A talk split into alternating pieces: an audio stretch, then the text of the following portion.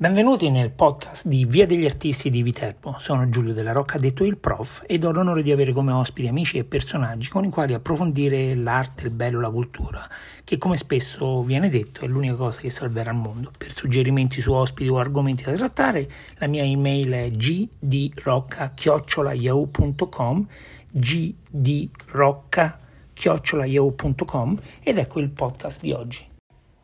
Alessio Paternesi è sicuramente uno dei leader, sono il leader del panorama artistico viterbese del Novecento, così almeno penso si dica, e ha avuto fortuna attraverso i viaggi negli Stati Uniti, ma non solo eh, è stato est- estremamente attivo un po' ovunque nel mondo, addirittura ha fatto pure il regista, insomma troppe attività ha fatto, moltissime attività ha fatto, ma la cosa particolare che mi sento di dover puntualizzare per lui è che riesce in qualche maniera ad attrarre eh, giovani artisti di diverse generazioni intorno a lui, è un po' questo no? Platone d'altri tempi con questo codazzo di persone intorno, questo è veramente inebriante, stare intorno a lui è sempre un, un'esperienza, è sempre un fascino. Questa intervista è entrata un po' più nel dettaglio della sua, della sua produzione artistica e per, penso che vi piacerà tanto quanto è piaciuto a me. Ernesi, benvenuto nel podcast. Buongiorno. Buongiorno. Come stai, maestro? Stavo meglio 50 anni fa, però va bene così. La vita è interessante, sei d'accordo? La vita è bella da sempre. Basta che c'è il cervello che funziona. Che significa vita per un artista, maestro? Ma la prima cosa è, è, è, un, è la curiosità di capire, di capire, quello che non si capisce. E tante cose non capiamo di solito, no? Quello che, quello che è dentro e, che rimane, rimane come un mistero per tutti noi. Però mentre l'artista è quello che riesce inconsciamente, la mano funziona da sola e riesce a fare delle cose che che gli altri, che, ecco, Michelangelo, sì, Leonardo, vedo scusa, Leonardo da Vinci, un mio amico grandissimo, artista che si chiamava Matt, che si chiama Matta, grande artista surrealista che ha vissuto negli Stati Uniti per tanto tempo, diceva sempre Leonardo Vinci vuol dire capire, approfondire e poi Leonardo ha fatto, è uno dei più grandi artisti di sempre. Senza dubbio. Maestro, perdonami, ma non so se ti farò del male, spero tanto di no, eh, però ti vorrei ah, rifar percorrere velocemente le tappe importanti della tua vita. Dove nasci? Io sono nato a Civita Castellana, in provincia di Viterbo. Ho studiato a Roma, liceo artistico. Se, senza correre, aspetta, aspetta maestro, com'è stata la tua gioventù? Proprio quando eri piccolo piccolo, quando eri bambino, con, con, che, che, ragazzo, che bambino era Alessio Paternesi? Era uno, eh, un poveraccio in tutti i sensi, perché c'era la guerra, io sono nato quando è cominciata la guerra, quindi eh, ho saltato i primi due, eh, io sono andato a scuola prima elementare, l'ho frequentata otto anni perché ero in campagna e c'erano prima i tedeschi con, eh, con la base, poi gli americani. E io abitavo in campagna e quindi dovevo fare 10 km al giorno per andare alla, alla, scuola elementare. Poi dopo sono andato alla scuola nella città di Civita Castellana e lì ho cominciato, eh, niente, ho cominciato un testino strano, amavo disegnare sui muri dove capitava dove mi capitava, chiedo scusa, ogni tanto dico le parole. Non ti preoccupare, con che tecnica disegnavi? Carboncino, pittura, che facevi? Beh, i primi, la mia, la mia infanzia era carboncino perché si trovava il carbone, frammenti di carbone con cui si disegnava. Poi dopo, piano piano, io ho avuto la fortuna che a 16, che a 7 anni, non ricordo bene, di conoscere il vescovo della mia città, che era un importante prelato del, della cultura italiana, che mi chiese se gli facevo il ritratto e lì e mi, mi, pagava molto bene, devo dire. È stato un po' il mio padre spirituale e padre anche vero, nel senso che fino mi sono sposato giovanissimo, ho fatto per lui le opere fino a 23 anni. Quindi però ero un curioso, e, la mia città d'origine è, è Faleri, si chiama città castellana Faleri Veteres, accanto c'è Faleri Novi, che sono le due, eh, diciamo, eh, località vicinissime, dove la cultura etrusca era la cultura più vicina alla cultura classica greca. Quindi ero curiosissimo da ragazzino già di, di camminare in questi luoghi magici dove c'erano, c'erano si sentiva l'odore di, di, di qualcosa che di strano. E, e quindi la mia infanzia era, era di essere un, un vagabondo che girava, disegnavo sempre. E poi a 21 anni sono entrato alla Quadrennale di Roma, che era allora più importante che la Biennale di Venezia. E poi, insomma, 22 lavoravo in televisione, facevo architettura e piano piano ho avuto... Senti, maestro, una domanda forse ovvia. Eh, che cosa ti ha spinto a lasciare Civita, eh, Civita, Civita Castellana? L'arte ti ha portato altrove oppure eri tu stretto lì? No, io adoro Civita Castellana e io, mia, i miei studi ero eh, frequentando il liceo artistico di Roma erano due sezioni, una sezione che potevi fare pittura, scultura, scenografia, primi due anni, e poi dopo due anni sceglievi di fare, io ho scelto architettura, e questo permetteva di fare un concorso quando diplomavi per eh, l'abilitazione all'insegnamento di disegno e storia dell'arte. E io a vent'anni mi sono diplomato a giugno e dopo un mese che stavo al concorso per l'insegnamento sono entrato e mi hanno dato la prima cattedra di Tempo, che è una città molto bella e che non conoscevo oltretutto, perché conoscevo Roma, vivo sempre su Roma. E lì e qui ho insegnato per, per sette anni a Viterbo, quando, quando, tu eri ancora un bambino, io abitavo sì. so, sotto di te quando nostro sì, abitavamo sì, sì, un attimo da, uno dall'altro. Io ti vedevo alto, bello, l'occhio assassino. Non sapevo che tu fossi un artista, maestro. E beh, vabbè, questo l'occhio assassino mi ha aiutato molto. Senti, raccontaci della prima volta che eh, in gergo eh, si potrebbe dire hai passato l'acqua salata. Quando, quando sei andato a New York per la prima volta, che succedeva in quei tempi? Beh, anche questa è un'esperienza Roma, Roma negli anni 60 era la dolce vita, ma era anche la città dove la cultura era imperante e forse un centro culturale, Roma era più importante di Milano, che scusa senza togliere nulla ai milanesi, certo.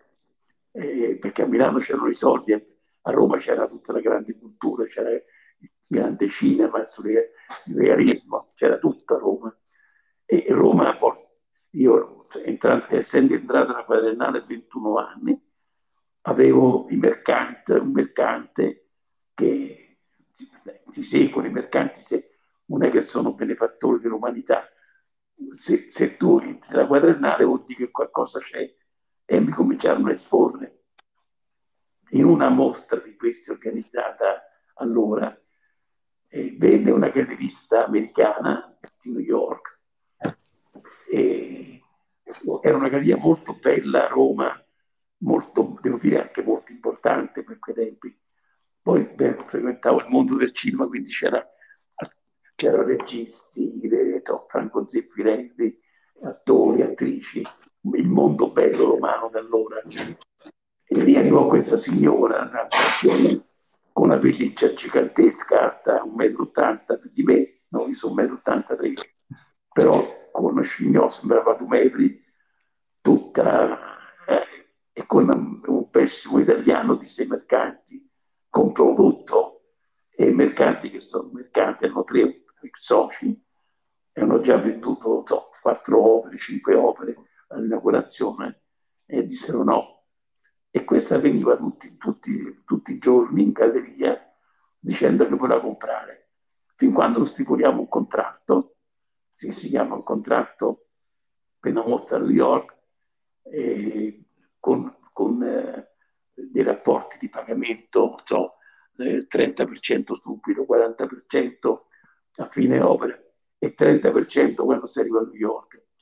Io parlavo molto bene francese e non parlavo affatto inglese. New York, ricordo questo primo viaggio magico, molto bello, eh, era, era l'anno che c'era una grande neve, per cui l'aereo aveva so, appuntamento di, di, arrivare dall'Italia, da Roma a New York alle 4 o 5 di pomeriggio, c'era la neve, due metri di neve al Kennedy Airport, e sono arrivato alle 11 di sera non c'era più nessuna tacciatella a, a aspettarmi. E al che disperato perché non parlavo una parola letto un libro giallo sul viaggio, viaggio che non amo i gialli. C'era un, un, nel racconto c'era scritto in inglese eh, Dark Hotel Porco Albergo mi pare così si dica in inglese.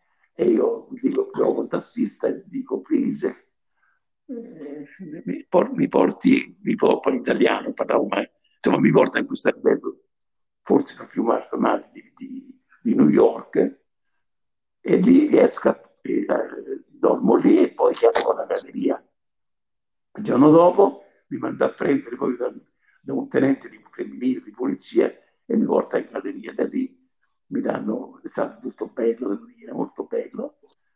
E era tutto venduto, sono stato come d'accordo, devo stare un mese e mezzo.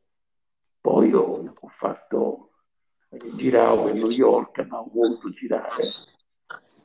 Ero alla, alla 44esima come albergo, vicino alla, alla quinta strada, e lì poi ho conosciuto una grande, una grande galleria che si chiamava Caravan House Gallery alla Madison e mi ha fatto un contratto per una mostra che sono stato a New York cinque mesi e mezzo e che è stata niente, mi ha dato piacere di conoscere personaggi bellissimi, di avere tutto, devo dire tutto. L'America mi ha dato tante cose, troppo, poi hanno fatte, poi da lì mercanti vari hanno comprato, comprato le opere molte opere da questi mercanti americani, sia americani, americani di New York, e, e poi hanno, anche Los Angeles c'era una galleria dove mi hanno mandato, eh, come si può dire, brochure, non mi ricordo neanche, io però conosco, non conosco, non conosco Los Angeles, eh, che si chiamava la DeVille Gallery, però ripeto, parliamo di, di un periodo storico come che, che, che, è possibile che esistano ancora queste cose. Però... Grazie maestro. Senti, ti, abbiamo la fortuna di avere a fianco a te il maestro Riccardo Sanna, un mio caro amico e esatto, anche un tuo caro amico. Esatto, molto caro. Riccardo, buonasera. Buonasera. Senti buonasera, Riccardo, ti, ti, ti vorrei passare la palla perché ehm, quando ehm, si ha il piacere di parlare con il maestro Alessio Paternesi si, si, sentono tutti questi grandi racconti, però forse perché lui ne ha fatte tante o forse perché le ha vendute, della sua arte in particolare, delle sue tecniche, delle, delle sue figure, eccetera, si, si sorvola sempre un pochettino. Quindi ti chiederei di entrare nel dettaglio delle opere di, di, quelle prime mostre a New York, eh, onestamente non sono capaci, quindi ti cedo la conversazione. Eh, interroga il maestro su quel, che tipo di arte, eccetera, lui usò in quelle prime mostre. Ti dispiace? No, no, assolutamente. A parte che, ecco, diciamo, stando qui vicino al maestro Paternessi, questa è una lezione oltre che d'arte, ma anche di vita, diciamo, no? ed è il bello che ha vissuto, perché effettivamente sono stati periodi eh, gli anni più belli dell'arte, dove magari ecco proprio eh, la grossa percentuale delle persone, diciamo così, apprezzava realmente la, questa, questa, queste, queste grosse capacità di questi grandi maestri, perché Alessio effettivamente, Alessio Paternesi, ecco, mi, mi, mi consente di chiamarlo Alessio perché questa cosa mi onora, e, diciamo, è stato, eh, è tuttora uno dei più grossi artisti, diciamo, e maestri de, de, del Novecento. Dunque sì, eh, si è sempre distinto, diciamo, ecco, faccio questa piccola piccola cosa, dico, si è sempre distinto per la sua arte, perché comunque è molto personale eh, ed è molto, eh, diciamo, interessante nelle sue tematiche. Però adesso, ecco, gli chiedo proprio eh, che, cosa, che cosa portava, diciamo, in quel periodo, ecco, quali erano un po' i suoi temi e la sua, la sua caratteristica, diciamo, un po' pittorica. Grazie, caro, vai. Maestro, se, se ci vuole dire un attimo un po' qual, qual era il tema, diciamo, ecco, di quel periodo. Allora, il tema, eh, le, le, prime, eh, le prime parti della mia vita, quando ero molto giovane, credo che era un po' un realismo un po' strano, perché me mi, defini, mi hanno sempre definito un metafisico. Poi io mi sono occupato molto, eh, diciamo, dell'ambiente a livello, a livello proprio umano, diciamo, eh, delle, delle, la conservazione, la bellezza. E abitavo a Roma a 20 metri da Piazza di Spagna, questo parliamo degli anni 60, e ricordo ancora non c'era la metropolitana.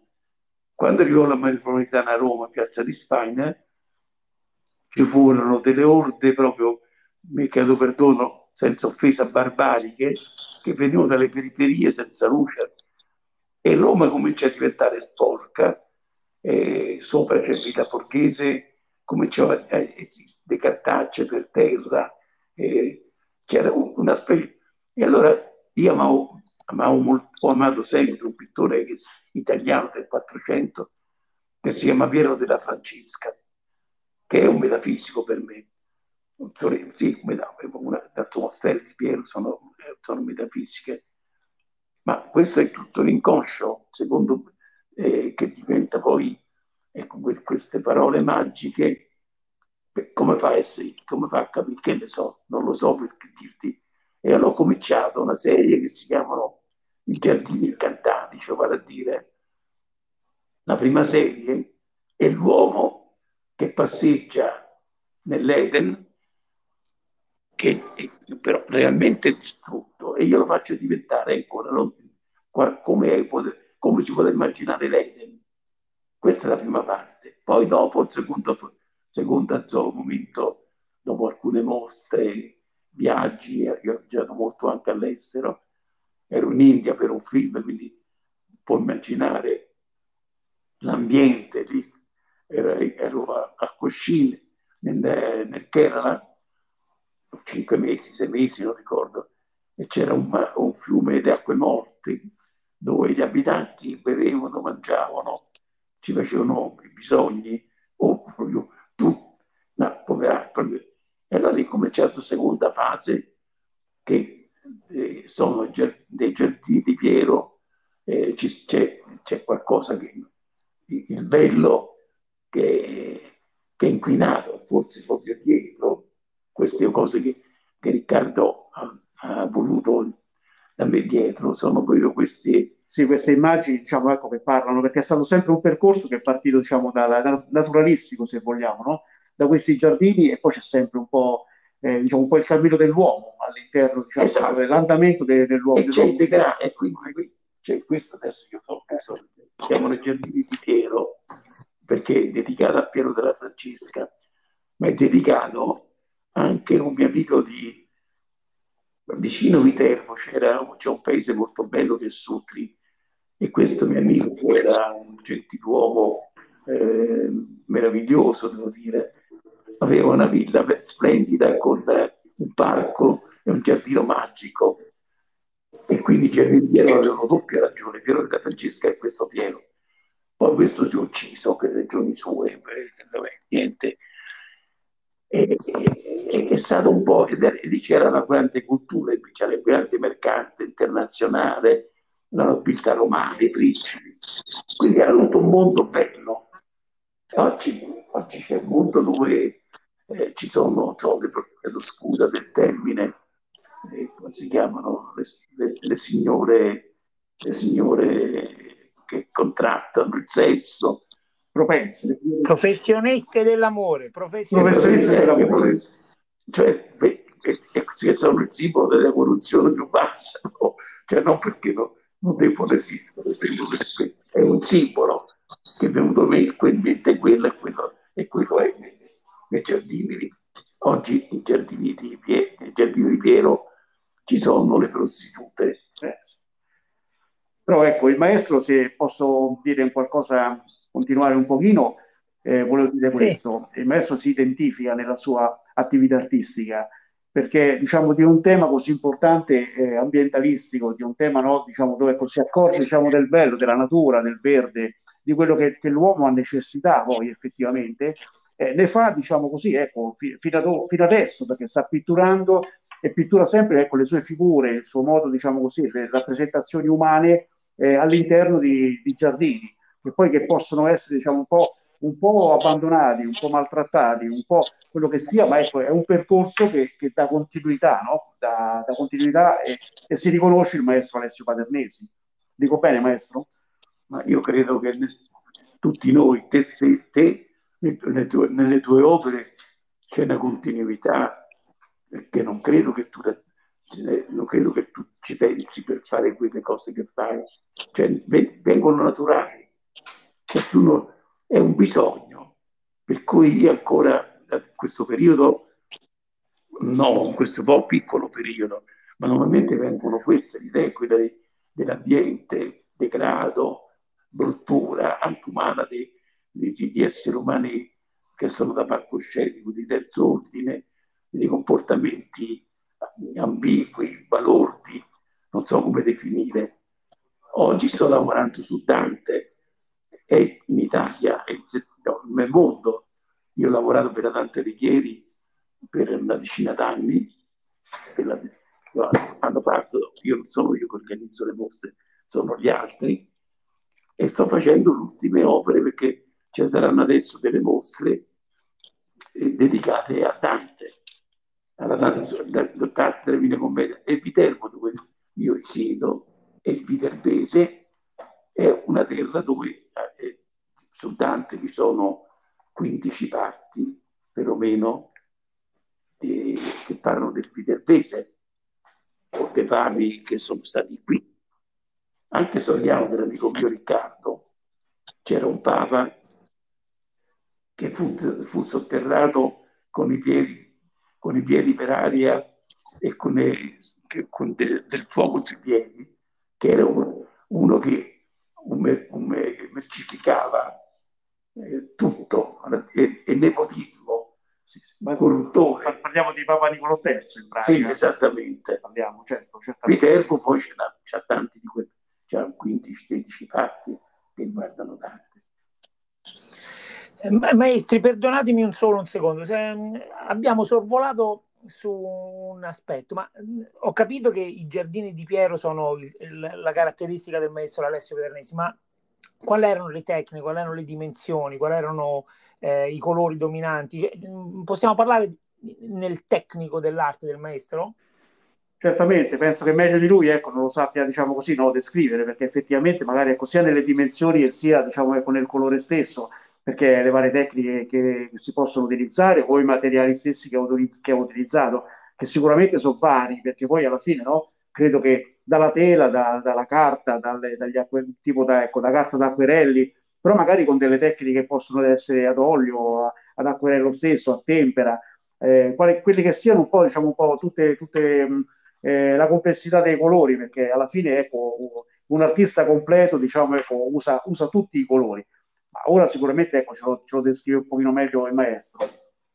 Ma io credo che ognuno di noi c'è sempre il famoso, inco- il famoso inconscio, il mistero dell'inconscio, di, che eh, noi lavoriamo e poi a un certo punto tu scopri, eh, escono fuori delle cose che... Permettetemi di riportarvi in corsa. Sì, abbiamo, sì. abbiamo, capito lo scenario, il, i, i, giardini di Piero, molto metafisici, molto presi eh, dalla, dalla, realtà, no? quindi eh, intorno ci sono delle scene molto complicate, diciamo, però vorrei che eh, tra voi due ci fate capire quali sono le tecniche usate dal maestro, in particolare qual è il suo tocco originale. Torno a eh, citare il grande Leonardo che lavorava con le macchie o le muffe e tirava fuori le immagini, qui ecco ritorno sempre all'inconscio, credo che, credo che il più grande artista che è stato, è stato Leonardo a livello, livello di tutti i tempi, l'ha fatto, l'ha fatto perché ha, ha, ha, diciamo, ha, visualizzato l'inconscio. E allora le tecniche escono fuori alla stessa maniera. Io, cioè, non solo io, eh, alcuni pittori surrealisti, eh, con Marta, mio amico Marta, erano grandi macchie e poi una grande cultura dietro di leggere più volte una poesia, un racconto, e lì lei vede le immagini, ma tutti noi, se guardiamo un cielo nuvoloso, scopriamo, senza essere pittori, che una, sembra un angelo, un uomo che corre, un leone nelle nuvole. Se noi leggiamo o, o sentiamo una, una, una, musica meravigliosa, una poesia bella, e, ci, e guardiamo le mappie, troviamo l'immagine, poi dopo è la mano che diventa un mezzo meccanico che riesce a, a, a visualizzare queste immagini. Ma non c'è, è, molto l'inconscio per ora. Questo forse mi rimane complicato dire. Sì, sì, certo, sono d'accordo, è, diventa quasi è un surreale, no? nel senso che è un'espressione eh, diciamo che nasce da dentro poi automaticamente, sì, no? perché esatto. valuta, vede, vede, un attimino diciamo, ecco, quello, quello che sta intorno però poi viene elaborato dalle, dall'interno, diciamo, in modo tale che poi è tutto elaborato. Esatto, tutto è, tutto è un elaborazione. Non è realismo, è chiaro, non c'è cose reali.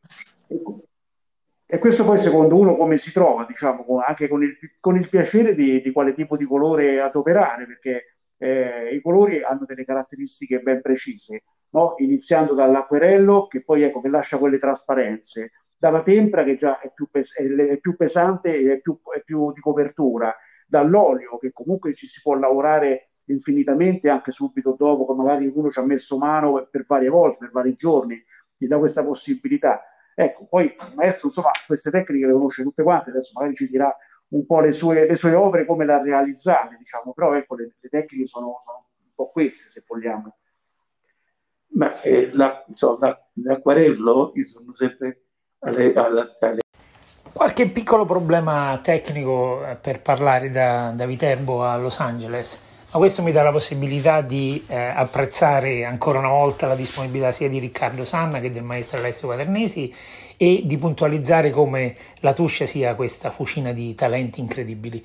Proseguiamo con Alessio e con eh, il maestro Sanna con il maestro Alessio Paternesi e con Riccardo Sanna di mm, Soriano. Ho il piacere di parlare con due maestri della pittura eh, a cavallo degli ultimi due secoli. Maestri, come va? Tutto bene? Sì? Va bene. Sì, sì, sì, tutto bene, grazie.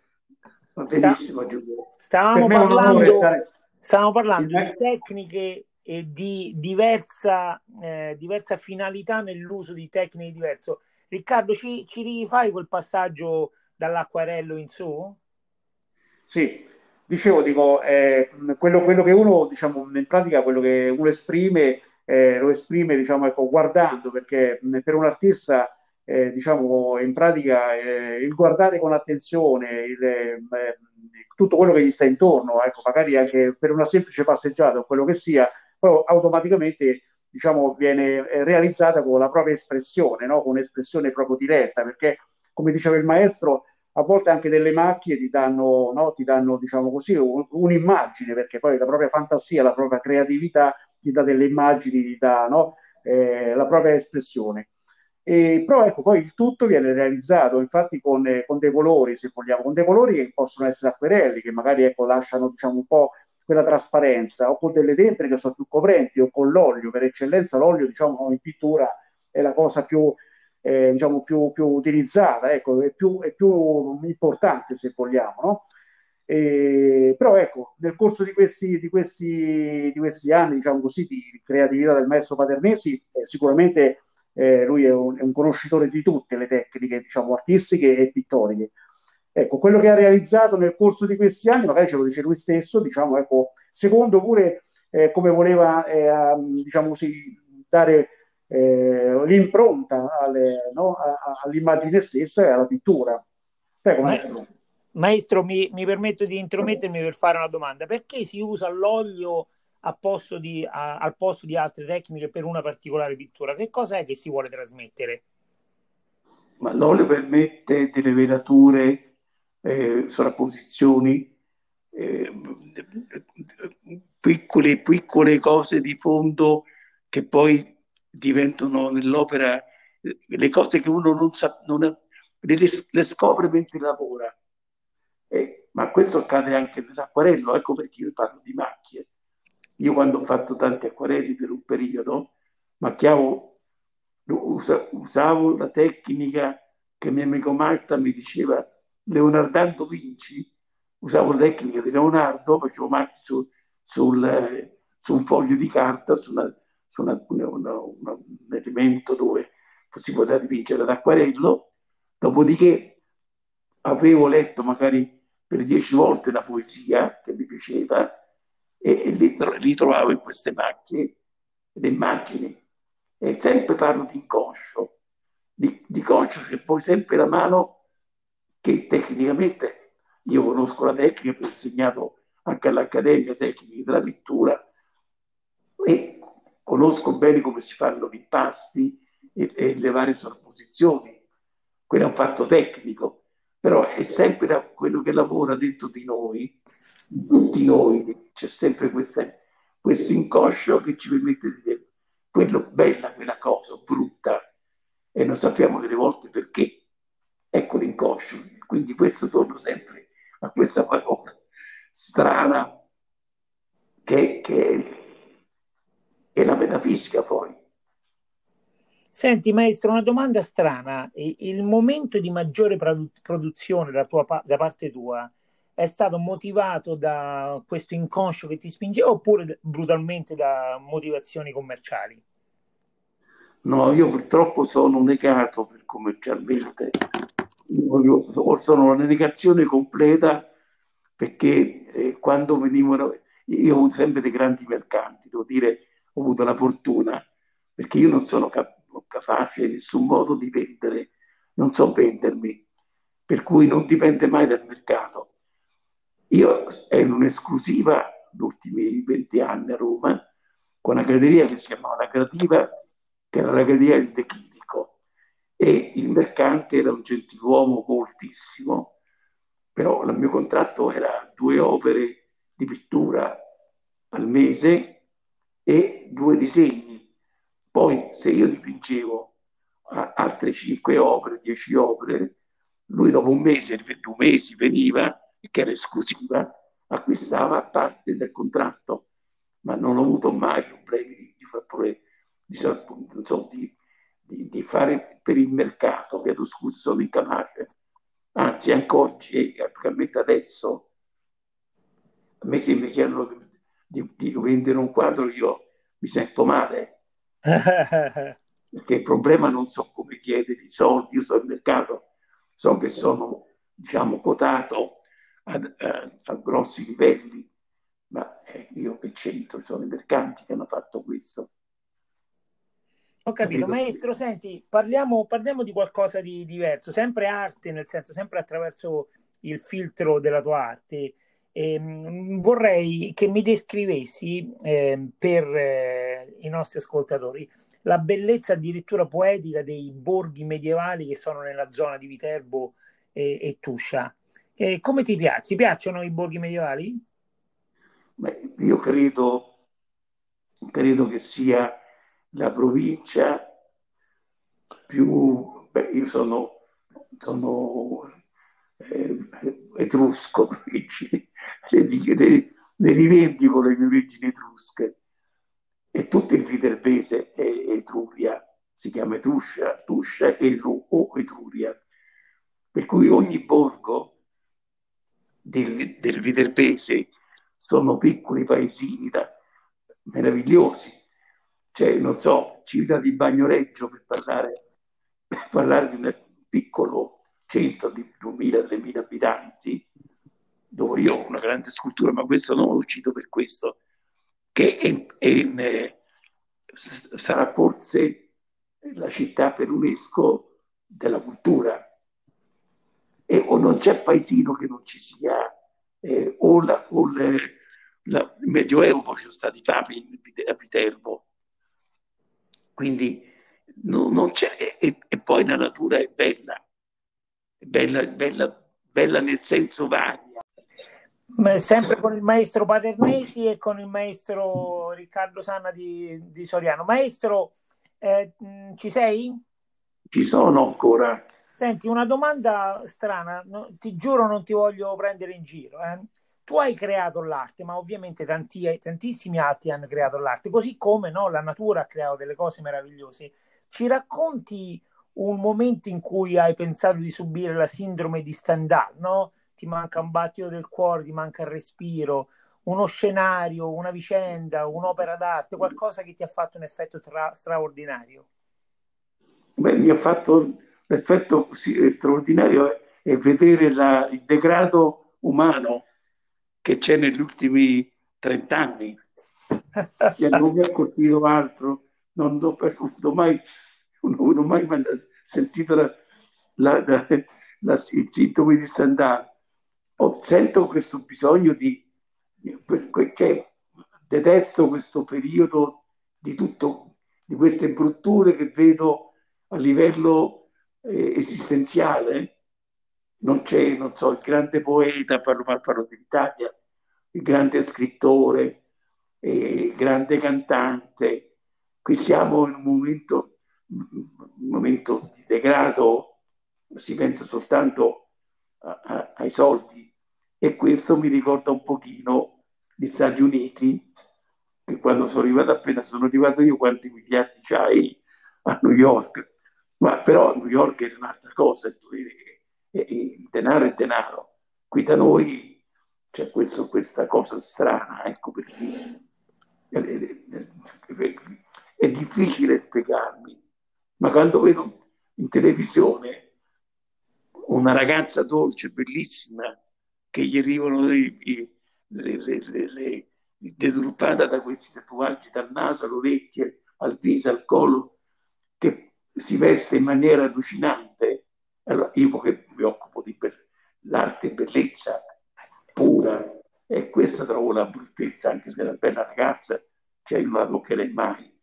Questo per dirti che certo, maestro, maestro, scusami, eh, una frase purtroppo quasi un cliché, no? Ma solo l'arte o il bello salveranno il mondo. Tu ci credi? Eh, io cioè, purtroppo vai a, vai a non crederci, è la mia vita che ho dato per questo. Io credo che ma, la civiltà nasce da, dalla cultura, non, non nasce dal... Poi dopo cioè i soldi significa far vivere bene, ma la cultura per l'uomo, i primitivi, i primi uomini dipingevano nelle grotte, cioè i sogni loro, la caccia o altro, e i nostri, i nostri 20 secoli fa erano, erano, erano i primi, primi artisti pittori, poi hanno imparato a scrivere, hanno imparato accennato, dopo la tecnologia ha aiutato ancora di più allo sviluppo della cultura. Oggi è un momento difficile. Io parlo dell'Italia, è un momento in cui c'è un, un grosso degrado. E questo sì. Senti maestro, il, mi sento di dire, forse sono un pochino eh, americanizzato, qui hanno molto il concetto di teamwork, no? che noi chiamiamo rete, l'artista lavora da solo. In questo momento il mondo sembra andare nella direzione di creare gruppi di lavoro, eccetera. E, queste due cose mi sembrano antitetiche, che ne pensi? Io, io so che adesso tutto avviene tramite, eh, io, neanche, io non, non, ho cellulare, né so usarlo. Tu sai che ho una figlia giornalista dell'ANSA importante è una direttrice dell'ANSA. Io però non so usare il cellulare, cioè vorrei dire non lo voglio usare. Per cui oggi però tutto avviene per, eh, per forme l'influencer. Che cacchio vuol dire essere cioè, a me mi influenza vedere un'opera, una cosa bella, ma è una, una, sentire una musica bella, vedere un paesaggio meraviglioso, ma non mi, non mi può influenzare eh, un personaggio che, che vabbè, sottosviluppato, secondo il mio parere, che con i mezzi, eh, quelli che stiamo usando adesso, poi diventa questi grandi personaggi esistenziali che, che, che cosa danno? Maestro, forse è un, segno, è un segno dei tempi che cambiano, no? No, di decadenza, di decadenza peggiore, no? che, che cambiano. Io, io, penso che uno cambia se diventa ama, ama più la cultura, ecco perché salva il mondo. Se pensa di, cioè, se ci restiamo tutti uguali, io sto vedendo delle volte delle, delle scuole italiane che no, io ho insegnato per, per molti anni al liceo, al liceo e poi all'Accademia di Belle Arti. Ognuno potevamo avere i capelli lunghi, oppure avere ma niente di più. Oggi vede, già basta guardare come quando camminano, scarpe bianche tutti uguali, pantaloni stretti tutti uguali. Sembra di stare in un college dove devono portare la personalità. C'è qualcosa che non gli, fa, che non, non gli dà, ecco, la creatività, la persona che poi sviluppa la personalità dell'individuo, la libertà che poi è fondamentale della cultura. Questa è la libertà dell'individuo. Eh, maestro, usi la parola libertà che mi, ovviamente mi dà una vibrazione particolare. Ma tu sei un uomo libero? Io sono ultra libero, tant'è vero che ci rimetto sempre, perché qui, non, qui per la parte politica indecente di alcune di alcune, eh, ma di tutti, un po' in Italia dei politici di mediocri, e un, un, artista non è libero, eh, non, non, può essere libero, deve essere appartenere e io non appartengo.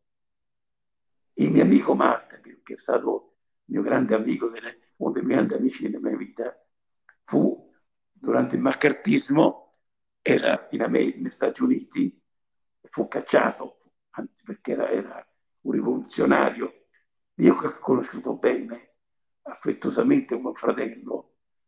Io ricordo l'ultima volta che sono stato, eh, io ho fatto un periodo cinema, d'art director, sono stato, a prescindere da, da, dall'India, l'ultima volta sono stato film in uh, Cuba, lui era amico di Fidel e mi dice prima di partire, guarda, ti do il telefono di, di, di, di Raul Castro, mi ha 10 numeri importanti. E mi dice, un paese meraviglioso, era lui passato una vacanza su una barca con Fidel Castro. Io sono arrivato col cinema, era come un poco, mi chiedo perdono, tu sei in America, negli Stati Uniti. Non ti preoccupare. Lo sbarco americano in Italia, che ti davano la cioccolatina noi eravamo un po' quelli che sbarcavano la, la, la truppa cinematografica, sbarcava a Cuba. Io, poiché non sono di nessuna, non appartengo, ero sorvegliato a vista dalla, da, da, sia dalla guida che avevo e dall'autista che avevo. Ogni passo mi era controllato e io poi dovevo girare, ho girato tutta Cuba per, per, per le scene che dovevo fare, no? perché della, della sceneggiatura del film. E quando sono tornato ero disgustato di questo fatto, come sono stato disgustato di quando sono stato nelle, in, in Unione Sovietica, in una commissione culturale che, che Renato Cuttuso affettuosamente vuole, vuole che ci sia andato, che, che, andare, che io andessi, andassi, scusa. Prego, prego, ma non ti preoccupare. No, no, ma mi spiace per non parlare bene. Ma allora, quando sono tornato sia dalla Russia per un mese e mezzo, poi parlavamo di, alta, di alto ricevuti ai più grandi livelli possibili, o quando la, con l'opera, l'opera che cinema il film che è l'ultimo che dovevamo girare a Cuba era una coproduzione con, con, con, con eh, con eh, il governo cubano, dopo tre o quattro mesi, manco mi ricordo più, mi ero stancato di questa sorveglianza pesante, ero solo io ero, così, ero, ero normale, cioè non ero un impegnato, ero un disimpegnato, come ti posso dire. Io sono impegnato certo. tantissimo, cioè ultra impegnato, però non politicamente. E quando sono arrivato in Italia, il mio amico che, che mi adorava, Matta, quando gli ho detto, magari mai lui mi ha detto che tutto era bello, tutto funzionava meravigliosamente bene, ma io se volevo, non so, comprare una frutta non la trovavo, dovevo andare in negozio a comprare un prodotto buono, normale, dovevo andare in negozi che si pagava solo in dollari e poi ero solo svegliato a vista, manco anche quando non la notavo. Allora questa libertà per me è fondamentale, per me, ma tutti gli esseri umani è, è, è la vita. Ho capito, maestro. Credo, no? Sì, no, sì, non è che no, parlare essere difficile, sono semplicissimo. Certo, certo. Certo, maestro, certo. Senti, maestro, una domanda, siamo in, in chiusura, una domanda che faccio a tutti i miei ospiti. Tre libri che hanno influenzato la tua vita, il tuo modo di essere, di capire, di sentire, quantomeno uno, se ce la fai tre. Ma io ho viaggiato molto da quando, da quando ero già giovanissimo, 17, 18, no, 17 anni, eh, stavo in Francia per due mesi, poi dopo ho girato un po' per Spagna, l'Europa continuamente, e poi non so, l'Africa, Nigeria, l'altra qual Kenya. Eh, sono stato, quindi questo è un'influenza da Svizzera, poi io, le prime mostre mie sono state in Svizzera, avevo 23 anni, 22 anni, 23, a, a Berna e, e a Zurigo. Tutto questo le porta culturalmente a, a essere, eh, cambiare un po' le forme di, di essere. Cioè, no, quindi queste sono influenze culturali che, e conti che si hanno, che si hanno con, le, con gli esseri umani. Io negli Stati Uniti, per dire New York, io avevo una, uno degli amici miei più cari, era, si chiamava Robert Wallenstein, ed era uno scrittore che era amico di Steinbeck, e, noi sta, e lui è venuto a Viterbo, in campagna con me, è venuto al mare qui a Tarquinia.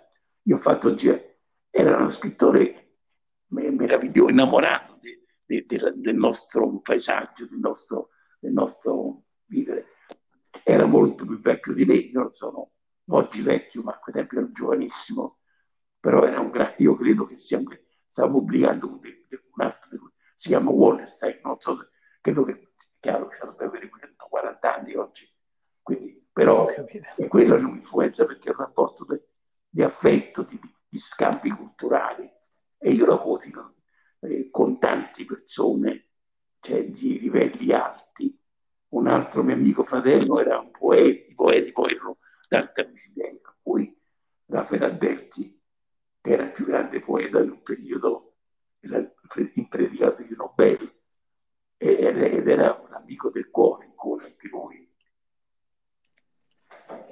Bene, bene maestro, benissimo. Senti, finiamo con tre parole. Io propongo un argomento di una parola e tu mi rispondi la prima cosa che ti viene in mente, ok? Mm-hmm, d'accordo. Arte. Bellezza. Eh, bellezza. Eh, armonia. Bello, bellissimo. Eh, tuscia. Etrus- etruschi. La, le radici, le nostre, le mie radici da cui, da cui poi chiaramente ognuno di noi, anche tu che sei negli Stati Uniti, rimani legato. Certo, certo, certo, Maestro, ultima, ultima, cultura. E la cultura è avere interesse per leggere una bella poesia o leggere un bel libro, per sentire dei grandi... Quindi curiosità. Curiosità. Curiosità. Cioè uno non può essere colto se non ha... Non c'è bisogno di 14 lauree io, io, ah, io, certo, certo. io certo. apprezzo magari il contadino che poi eh, legge, ecco, legge Dante. certo, certo, certo. È qualcosa di, Ma... di meraviglioso questo no, nell'essere umano, vuol crescere. Ecco la crescita. Maestro, da, da questa intervista ti assicuro che ho imparato un pochino di più e di te e di arte, grazie a te e al maestro Riccardo Sana di Soriano. È stato un, un'ora interessante e eh, spero di poter avere altre occasioni perché è sempre un piacere sentirvi parlare di arte e di come il bello salva il mondo. Ti ringrazio molto Giulio. Mi ricordi un grande, un grande giornalista italiano quando sono venuto la prima volta a New York si chiamava Ruggero Orlando, che diceva qui in New York vi parla Ruggero Orlando, sì, sì. qui Viterbo vi parla Giulio Alessio Paternesi. Giulio Rocca, esatto. Grazie Giulio, anche per me è stata una bella lezione, una bella lezione di, di, di vita e di, di, arte in particolar modo. Grazie ad entrambi, a prestissimo. Grazie. Ciao Giulio.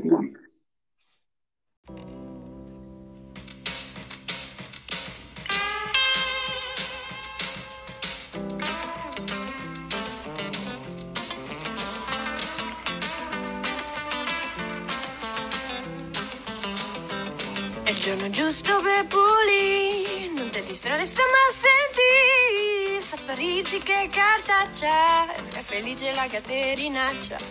In a scale from 1 to 10, can you be there? Boy, yes I am, I don't even know why, you make it dirty to the sky. Sigarette poi pacchetti, carta del cappuccino, le gita per terra, butta nel cestino e pulì e spazza e pure ramazza ricordare e sbaglio se ti cerco ma aiutami